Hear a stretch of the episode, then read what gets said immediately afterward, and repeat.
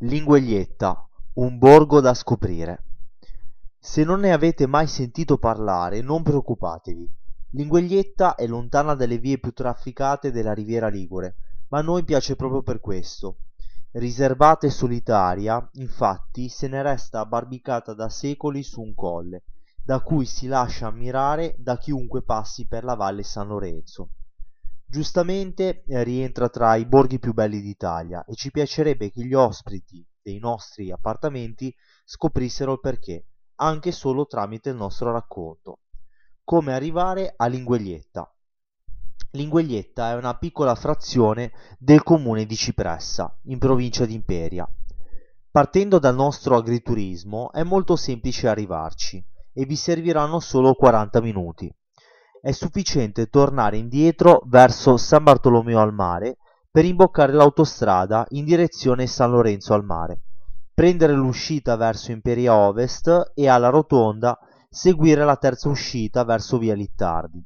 Dopo aver proseguito dritti per circa un chilometro e mezzo, si gira a destra per imboccare la strada statale 1 e continuare per ancora 4 chilometri. Dopodiché basterà seguire eh, le indicazioni per cipressa e lingueglietta.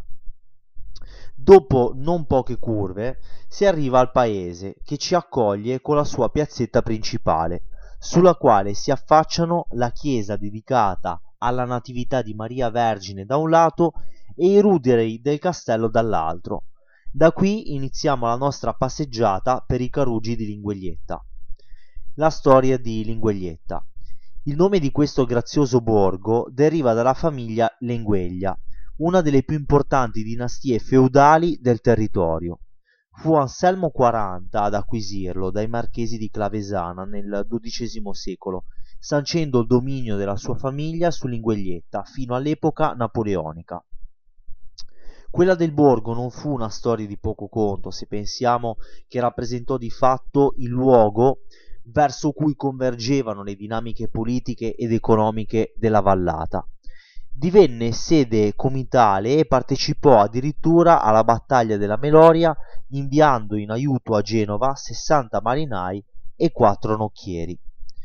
Come già raccontato a proposito di Colla Micheri, anche Lingueglietta si trovò nel tragitto percorso da Papa Pio VII nel 1814 dopo la caduta di Napoleone che lo ricondurrà a Roma dopo la prigionia in Francia.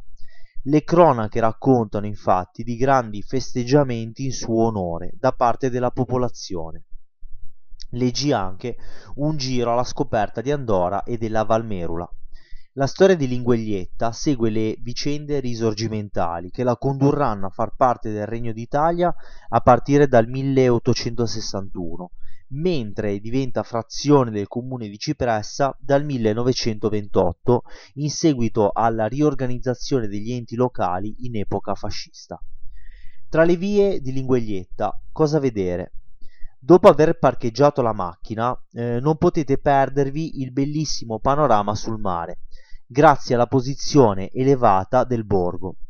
Addentratevi poi verso il centro storico, passando davanti alla parrocchiale della Natività di Maria Vergine.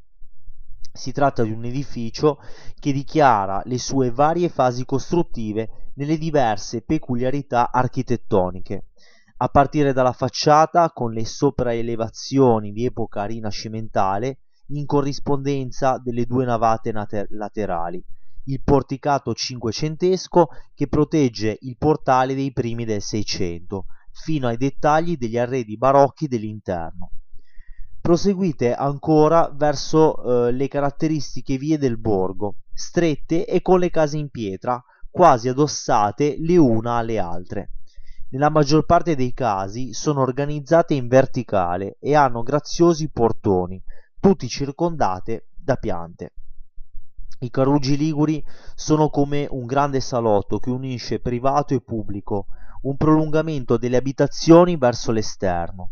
I turisti stranieri sono facilmente incuriositi da questa cura per gli spazi comuni, che sa di accoglienza antica.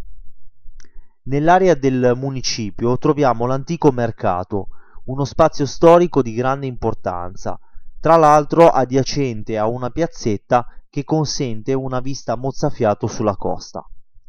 Di sicuro interesse sono le misure, ovvero delle insenature sulla pietra che servivano a contenere liquidi o solidi per poterne stabilire il peso. L'altro edificio da non perdere a Lingueglietta è la chiesa di San Pietro, una costruzione imponente dalle architetture quasi militaresche. Ce lo dice il nome stesso con cui viene chiamata nei cartelli turistici, chiesa fortezza, ma lo notiamo facilmente anche dalla facciata estremamente sviluppata in altezza e, culminante in una piombatoia e in posti di guardia coperti. La necessità di mutare le forme di un luogo di culto per farne una fortezza deriva dalla particolare situazione di incertezza politica del Cinquecento, in cui le incursioni barbaresche erano frequenti ed estremamente violente. Ecco spiegate le sue forme, dunque, stabilite per creare un sistema di difesa e fronteggiare il pericolo proveniente dal mare. A questo punto potete decidere se continuare verso la salita che conduce al punto di partenza oppure proseguire il giro per i caruggi storici, magari fermandovi a fare amicizia con i numerosi gatti che è possibile incontrare per le vie di Lingueglietta. Oppure ancora potreste continuare oltre il castello verso la parte più moderna di Lingueglietta, anch'essa ricca di fascino. Abbiamo visitato un borgo dalle radici medievali, in cui si leggono però le varie stratificazioni storiche. Un piccolo viaggio indietro nel tempo, insomma, alla scoperta di un'altra piccola porzione del ponente ligure.